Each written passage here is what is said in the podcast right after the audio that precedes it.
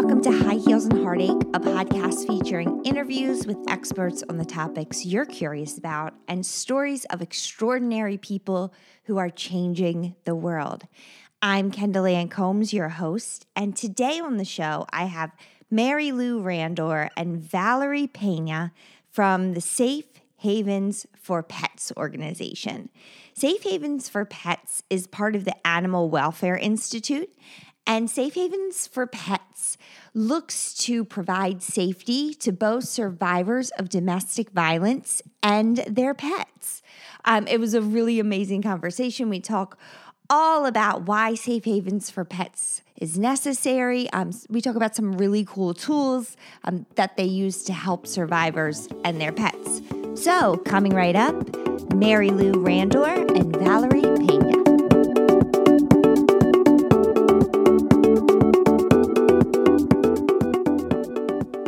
Welcome back. I am here with Mary Lou Randour and Valerie Pena from the Animal Welfare Institute. Hi, ladies. How are you doing? We're fine. How are you?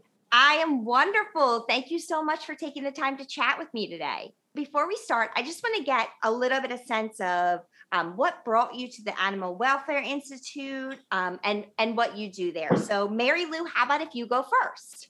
Sure. Um, I think I can probably answer this part of the question for Valerie, which I probably shouldn't do, but mm-hmm. it's because we both love animals, obviously, and mm-hmm. it's a great opportunity to be able to use your skills to help animals and also to help people as you're helping animals. Um, I'm a psychologist by training. And oh, wow. I've done a variety of things in my life. I've had a private practice for a number of years. I did research, I taught.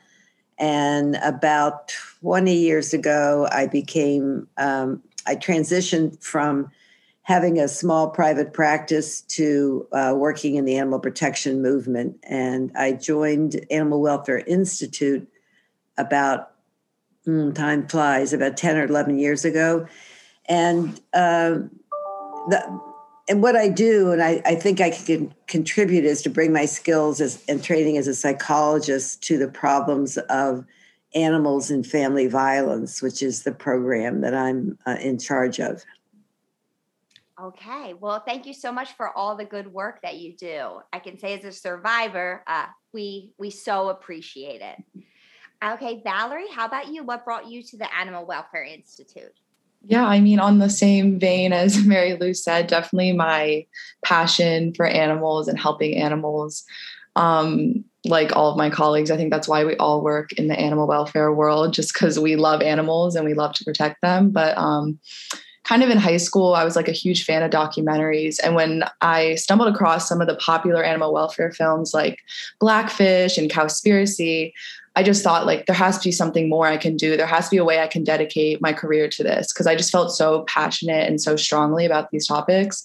So when it came time to look at college programs, I started looking at ones that were focused on nonprofits and communications and digital advocacy. So when I was a sophomore in college, I applied for a communications internship at AWI kind of on a whim, kind of thinking I didn't have enough experience to get it. But luckily, I got an interview. And I remember after my first week, it just solidified for me that this is what I wanted to do with my career.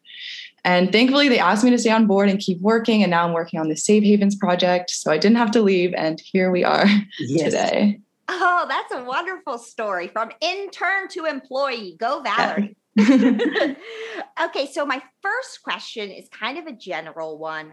What is the Animal Welfare Institute. Can you give us just a little bit inf- more information about the mission of the organization and, and what you do? Um, it's a it's it's simple and direct, and it's basically to reduce animal suffering that is caused by people and that would include animals in the wild, animals in farming, animals in laboratories, companion animals, you know, animals in the home, um, and animals in commerce. Um, and so our programs are kind of focused on those areas. But as you know, animals are in actually every part of our lives. So um, it does look into all those different areas. Oh wow, that's really cool. I didn't know that it it was so far reaching. Yes. That's great. And so tell me how Safe Havens for Pets is associated with AWI. And can you give me an overall feel of what Safe Havens for Pets is um, and, and, sort of the mission of that as well? Sure. Um, as I mentioned earlier, I believe I'm in charge of what we call the Animals and Family Violence Program, where we're looking at um, the intersection of animals and family violence and how we can learn more about it so we can intervene earlier to help both animals and families. And that's kind of the general um, uh, explanation. One thing that happened, which was very, I think, in a way unusual, and it's a story that hasn't been told yet, but about maybe 20 years ago now, very organically, um, people in local communities who worked with domestic violence survivors noticed that women were not leaving or felt like they couldn't leave because they had pets that they didn't know how to protect and they didn't have a place for their pets. So these local communities started organizing what has been called safe havens for pets. Um, and basically, what they were is some arrangement dependent on how the local community decided they wanted to do it. Uh, but some arrangement where the pet was kept safe while in most cases, a woman and maybe her children went somewhere uh, to, uh, to safety also. Now, sometimes they organize them around a woman might go into a shelter and the, the pet or, uh, might go into foster care. Uh, sometimes the local vet association, this has happened in Tampa, I know. Uh, and actually, we did a survey, and about 25% of the different safe havens had some kind of vet involvement where vets volunteered their space in their offices and also gave attention and medical care to the animal. Sometimes it was offsite kennel space that they negotiated with an animal shelter. And now um, this is not as frequent, but it's about 12% of all safe havens now where they have co housing. Oh. Where the pets and the domestic violence survivors are share the same housing. Sometimes they literally share the same room or rooms. Um, and other times they build kennel space at the shelter. So it's, you know, they're not exactly in the same room, but they're very close by and they can have daily interaction. So as we became, we, we began to learn about the existence of these um, safe havens. We also realized that there was no national directory that listed them. Uh, so that you know finding one easily would have to be almost by word of mouth or because wherever you live somebody knew about it so we set upon this project um, which i think we seem to like to do where we take things and organize them uh, and it took a number of years and identified every safe haven that we could find and uh, now we've identified 1200 which are in our directory. And if you have a, uh, if you yourself are looking for safety for your animal, you have a friend that is, or um, a colleague, you can simply go to our website and you can t- uh, type in your zip code or your state, and any safe haven near you will pop up. And if it's a safe haven that where there is co-housing, there'll be a little icon. Um, and Valerie, what does the icon look like? I always forget. Um, it's a heart icon okay. with like our logo on it. Yeah, so that yeah, you can anyway. So that's what we've done, and and then of course the next job, which we have helped doing, Annabelle. Kearley is another young woman who's joined our team. Um, we have to re-verify the information continually because as you know uh, databases can go um, can become outdated. So we're uh, continually updating the information to make sure that it's uh, it's correct. I bet that's particularly challenging right now with covid. That probably seems like there's there might have been a lot of changes that you've had to track you know what we should have had annabelle on the call because she's the one that's the expert on this she's just gone through uh, many, many different states. And um, she was pretty persistent, but you're right. I think there were some times when they were hard to reach, uh, but she did it somehow. Well, Annabelle will be on our next one. okay. so, Safe Havens for Pets sounds like an absolutely critical um, service that you're providing. Um, and for those people who haven't been survivors of domestic violence or don't know a lot of the statistics um, about domestic violence, why is Safe Havens such a necessary service for survivors of domestic violence? I can speak to this too, and Valerie, please chime in when you the spirit moves you. But um, there is now abundant research that's been done um, that demonstrates you know, there was empirical evidence that domestic violence and pet abuse often occur in the same household.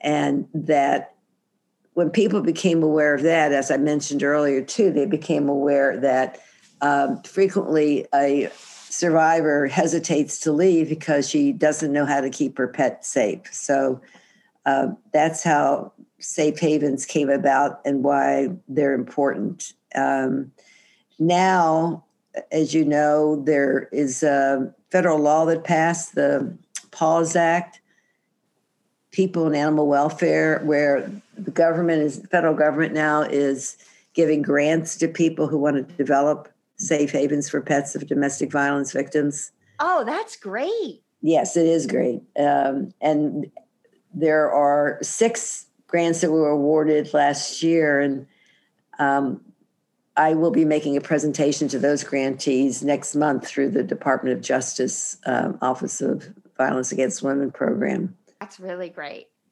Valerie, is there anything that you kind of want to add there about, you know, what really, what were some statistics or some things that kind of came to light that made people kind of sit up and say, oh no, we got to do something about this? Yeah, absolutely. Some of the staggering statistics to me, because like I said, I kind of began in animal advocacy and now I'm moving towards domestic violence advocacy. So I didn't really know about any of these statistics until I started studying it more. And this one statistic, it's 85% of domestic violence shelters indicate that women coming to their facilities told of incidents of pet abuse. I mean, that is oh. a crazy high number. And it just really shows that there is a correlation between a household experiencing both domestic violence and pet violence together. And another one is that um, studies found that 49 to 71% of women reported that their pets had been threatened, harmed, and or killed by their partners. Mm. So these statistics are obviously just indicating that we need resources for these individuals experiencing domestic violence to find a safe place for themselves and their pets. And there's so many cases where someone will be hesitant to leave a domestic violence situation because they're fearful of what will happen to my pet. Is my pet going to be okay if I go? Like, it's just crucial to have this resource. And I'm just so glad that I'm able to work on it because after learning these statistics, it's just so jarring and you realize there's such a need for it. Yeah, and and their fear that something might happen to their their pet is well placed. I mean, because uh, frequently the pets are harmed uh, or threatened. Um, so it's a, a, very legitimate concern that has to be addressed. Yeah. And I think we all know like pets are a part of our family. Like they're just as much a member of the family as a sibling or a, like a roommate. Like they're just like a crucial part of your family and you don't want to leave them behind in an abusive situation.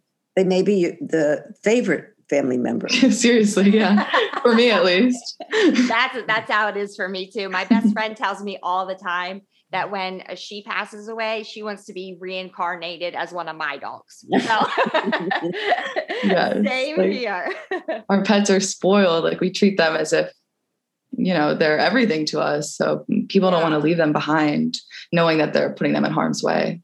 And that's a really hard thing, probably for people to sort of grapple with. Thankfully, I didn't have that issue when when I left my abuser. I could I took my dog Ozzy with me because um, I had a place to go um, where Ozzy was welcome. But that must be such a hard conflict to feel like if you leave your pet, somehow you are responsible for what happens to them. But if you are in danger, like you also have to save yourself. Right. Absolutely. That must be really hard to grapple with. Well, it's so good that you guys are involved in this and just helping survivors and their pets. That's it's really crucial work. So, Mary Lou, you said before um, that you have over 1,200 safe havens for pets in the US. And yes. you kind of touched on um, some of the different types of organizations, mm-hmm. vets, shelters. Um, so, what are some of the main similarities and main differences um, in the different safe havens? Well, I think the one uh, definite similarity is that the pets and the survivor will be kept safe. Um, mm-hmm. And that's what's of paramount importance. Uh, actually, one of the things that we plan to do with our new social media um, platform, I'm not sure I'm using the right terminology, is to spotlight various safe havens just to let people get a closer look at who they are and what they're doing. Uh, recently, I talked to um, the staff at a safe haven in Las Vegas. It's called Safe Nest and they had just they were so impressive they have um, a lot of different programs first of all they now have co-housing with the pets and the and the women in the shelter in addition to that they have uh, people who will come to the shelter and offer dog obedience training classes oh wow yeah so uh, you know, and that's good for everybody too, because I know my dog would be a little unruly in a mixed environment. So it's probably good to have people like that around. And um, they just had a lot of innovative programs that uh, it was very that I was very impressed by. And then there are others. And so, and Valerie, do you know of any that you would highlight right now? Um, yeah, I was just going to say Safe Nest. I can't really think of but one in particular, but we're always working to like contact them to find out more about what they're doing and highlight them on the social media. I also think it's great, Mary Lou, how you brought up before um, that some of these safe havens are actually vet offices. Um, so that yes. even if you can't, you know, be in the same building as your dog, you know, if it's at a vet's office, it's going to yes. get all of the care it could possibly need. Right. We we did a survey a number of years ago, and of you know we we don't have. I think we do now, but at the time I'm not sure we had email addresses of every every single safe haven, and but we asked them a few questions, and what we found from the survey was that 25% of the ones who responded to the survey said that their their their uh, method was was using a vet's office. Hmm. So vets are definitely stepping up also. Oh, they're always the best people, aren't they? They take care of our pets in so many different ways. so, from what I'm kind of gathering, and you can correct me if I'm wrong, there was a time that there were all of these safe havens for pets all across the United States. Now, 1,200 of them. But there was no way for anyone to kind of see, okay, where is a safe haven that is around me? And so, what you've done is created this really cool mapping project. Can you tell us a little bit about what exactly that mapping project is? Well, it is. Um, well, in, in some ways, it's kind of growing um, in what it is. Initially, it was just to get a initial grasp of identifying where these safe havens were so people could find them more easily. Uh, and now it's kind of enlarged so that, you know, for example, the National Domestic Violence Hotline carries a link to our Safe Havens website on their on their website. Um, and as Valerie uh, and her team start expanding our social media presence, we're hoping that we can also aid in connecting safe havens to one another so that they uh, they know they can learn from one another and communicate with one another and share tips. Oh, and, what a great idea.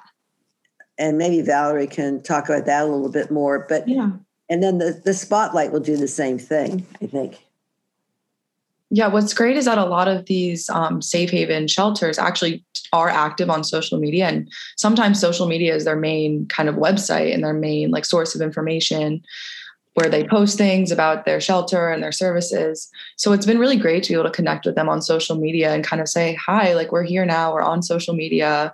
We look forward to connecting with you and kind of collaborating with them and learning more from them because before you know they were just listed on our database on our mapping project but now we're actually in real time able to interact with these organizations and see exactly what they're doing and that's been really really cool and great to see what a fantastic thing because before it was sort of like all of these 1200 different places were kind of on islands all separated from yes, each other definitely. and you guys have really made it like a community of where people can share best practices help each other you know give each other vital information like maybe about that PAWS Act um, yes. in order to really strengthen um, this critical service that they provide to survivors that's definitely you know what our goal is to mm-hmm. um, I, and i love the way you phrased it to create a community and to set up a method um, where the community members can talk to one another.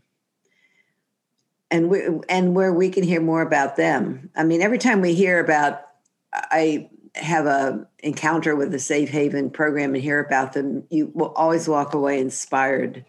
Mm-hmm. well it is really great work so, if you could offer advice for someone who is considering leaving their abuser, but they don't want to leave their pet behind, how could safe havens for pets um, make that load a little lighter for that survivor? I think it's all about access to a place where they know they can go and they can be safe. So, you know, I guess the first step would, of course, on like a safe browser to search safehavensforpets.org and insert their zip code and kind of solidify where their closest shelter is that they could take their pets with them, or if they want to figure out if there's one that's close by that they could be housed with their pets, or at least have their pets at a vet office or somewhere else that they know they're going to be safe and away from an abuser. I think that's definitely the first step. And then from there, kind of contacting them, reaching out to those facilities through our website, which we have the phone number and the contact info for each safe haven listed, and kind of going from there. And then just figuring out next steps on how they can get a spot in one of those places and seek safety for themselves and for their companion animals.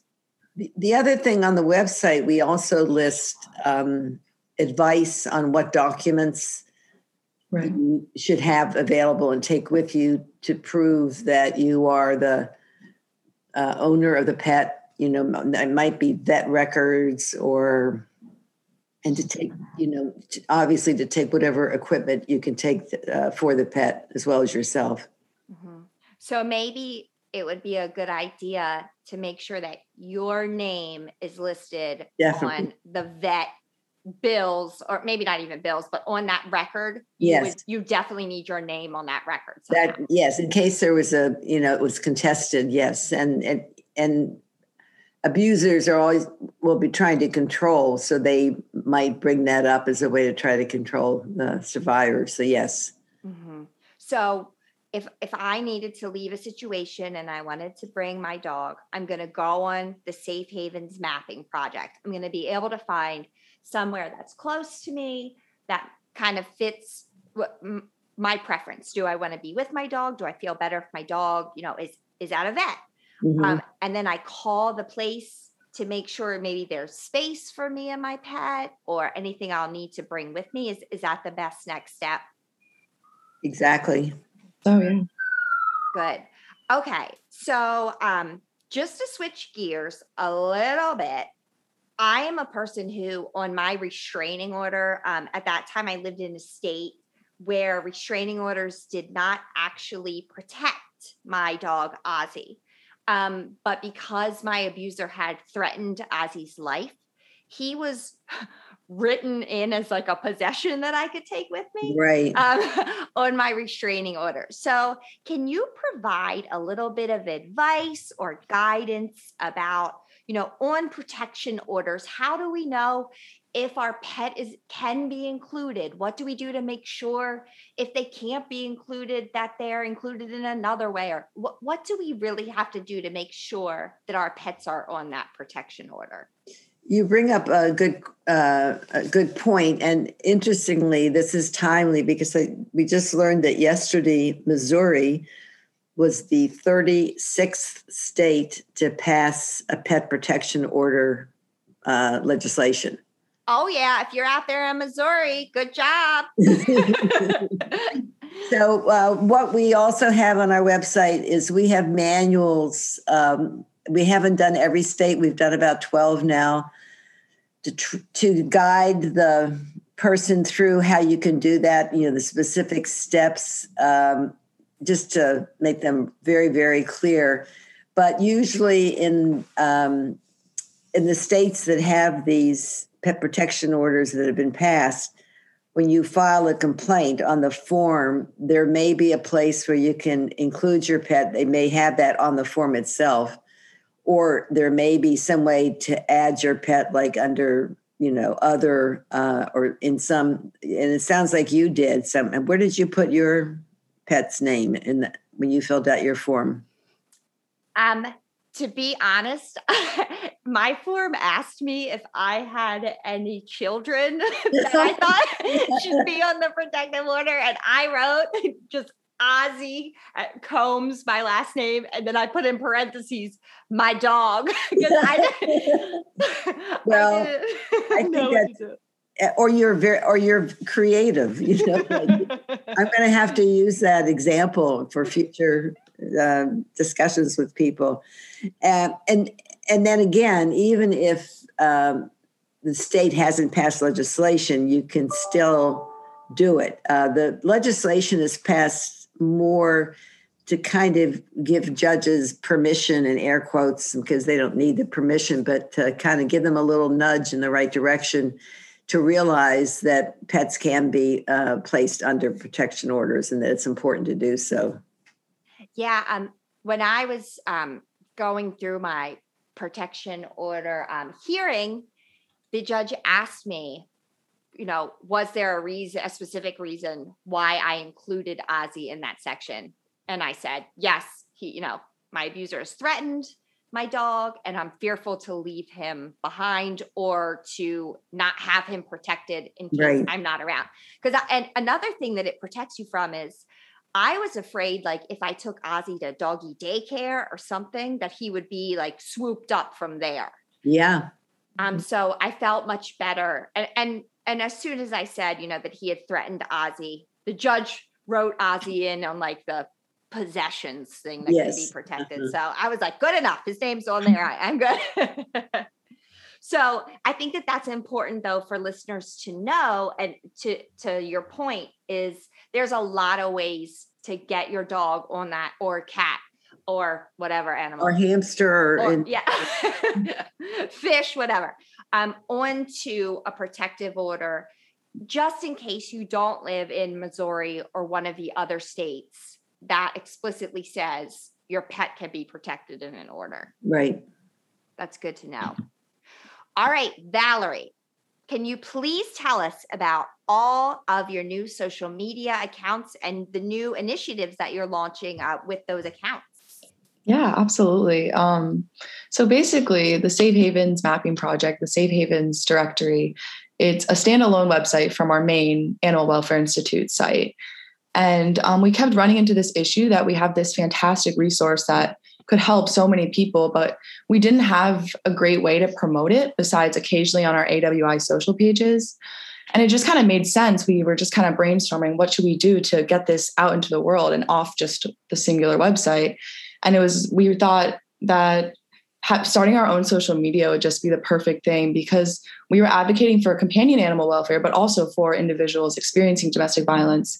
And there were just two completely different audiences for both the AWI Instagram and social media, and then the Safe Haven. So we thought an independent standalone account would work so much better. So we really wanted to start these social page, pages in order to connect more intimately with domestic violence organizations and also to reach a wider audience of people who may be in need of this research resource and weren't aware of it before. And it took a lot of planning and collaboration. But on April 11th, on National Pet Day, we launched our social media pages. And we've been so impressed so far with our following and the collaborations, just like this one. We were so happy to be on this show and talk more about safe havens in such a short amount of time. And some of the things you might see if you visit our social pages, like we were talking about before, the Safe Haven Spotlights, where we reach out to a shelter listed in our database that goes above and beyond for domestic violence survivors and their pets and are doing really exemplary and groundbreaking work. And we highlight exactly what they're doing and kind of bring these facilities to life. So they're not just sitting on the website. We kind of show people that these facilities are happening and they're a thing and that they're really accessible through our website. And we also like to post some informative statistics about domestic violence, but also about the correlations between pet violence and domestic violence to raise awareness on the correlation of this issue. And we also try to share empowering messages and nuggets of positivity because, as you know, some of these domestic violence topics are very heavy. It's mm-hmm. hard to hear sometimes. So we try to break that up on our page and share things that feel uplifting and positive and quotes that will empower survivors and also just anyone that views it. Mm-hmm. And also just working on collaborating with these other relevant domestic violence organizations and also the safe havens themselves has been really, really fun. And we're working on more of those in the future. And kind of lastly, what we're doing is just promoting our page, safehavensforpets.org. Our main goal is to get people in need to use our website and I always say, like, if just one individual who's in a domestic violence situation that feels they can't leave because they don't want to abandon their pet, if they're just scrolling through Instagram, Twitter, or Facebook and stumble across one of our pages and then are able to use our database and find a safe haven near them and seek the help that they need, I will just feel so happy and as though our social medias have really served the purpose that we have intended with creating them. Oh, that's such a good message. And it's it's really true. You you guys are doing excellent work and I'm so glad that you have this initiative to really highlight these critical organizations and the good work that they're doing because it sort of doesn't matter if they're doing it if people don't know that they can use them, right? Exactly. yeah. They're just doing all this great stuff, but people don't know about them. So great job in highlighting uh, this critical work that's being done. I just want to commend Valerie and the whole social media team because I'm of a of a generation where I really don't know much about social media except what I do know is that it's really a vital way to reach people and uh, and so, thanks to them, we do hmm. have the social media platform now, and I think an increasing presence. And I think we can grow um, the capacity of our Safe Havens mapping project to, to help other um, to help others in the field. So, and if you want to follow them, um, the handles on Instagram and Facebook are just Safe Haven for Pets spelled out, and on Twitter it's Safe Havens for the, the number four pets. Oh, perfect. So I will also link those in the show notes so everybody can just click right there and um, follow you. So we're all going to follow, we're going to go on Instagram, Twitter, Facebook, and we're going to follow all of your social media accounts. But how else can we help Safe Havens for Pets and the critical work that you're doing? What can we do to amplify your message or are there places we should be donating? Or should we be calling our senators about something? Um, what what should how can we help this this really important initiative? That's a good question and um, i one thought that just popped up in my mind was uh, you could look to see what safe havens for pets of domestic what safe havens are near you and maybe just contact them to see if there's any assistance they need or a donation or you know if you can make a cash donation or whatever they might need blankets for the dogs um, just to get involved that way would be great. And they they'll be your neighbors. And it's always good to help your neighbor. Yes Valerie, are there any other ways that we could, you know, be helping your your mission?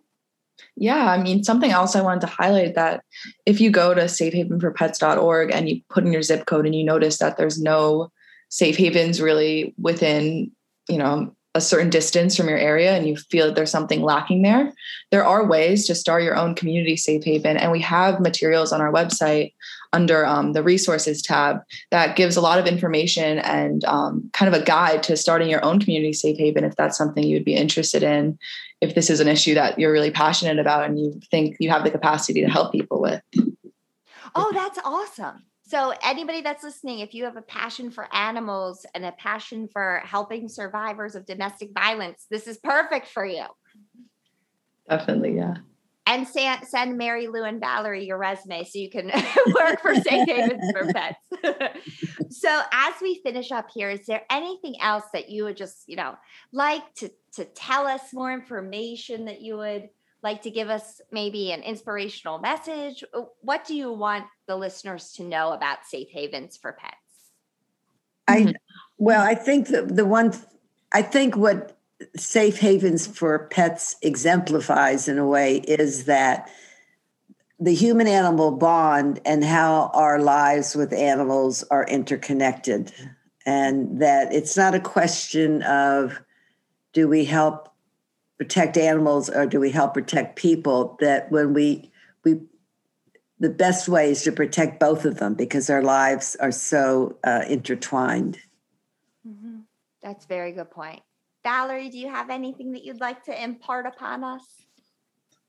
Oh, i don't know. I mean i think mary lou kind of covered it. Yeah we just it's just safe havens for pets. It's a wonderful resource and i'm so glad it's out there and i'm so grateful to be working on this team to amplify our message and amplify our resources and our database and i just hope that anyone in need of this resource will use it and hopefully escape a situation that's abusive and do what's best for themselves and their pets whenever they're ready mm-hmm.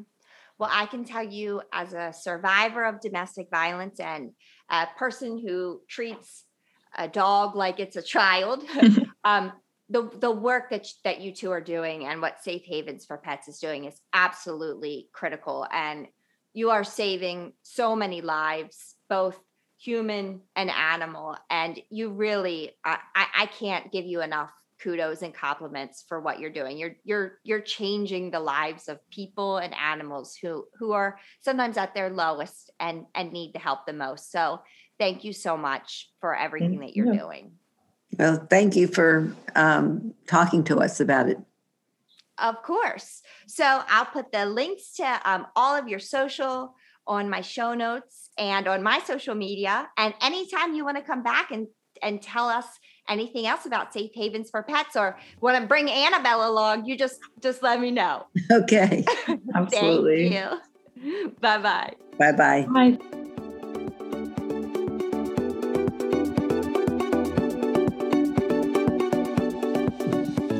You so much to Valerie Pena and Mary Lou Randour for coming on the show today to tell us all about safe havens for pets.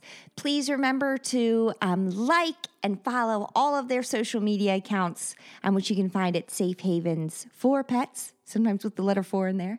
Um, but I'll have a link to that in all of the show notes and on my social media uh, so it's easy to find. If you are in an unhealthy unsafe, or abusive relationship, there is help available. Please call the National Domestic Violence Hotline at 1 800 799 7233. Again, that number is 1 800 799 SAFE.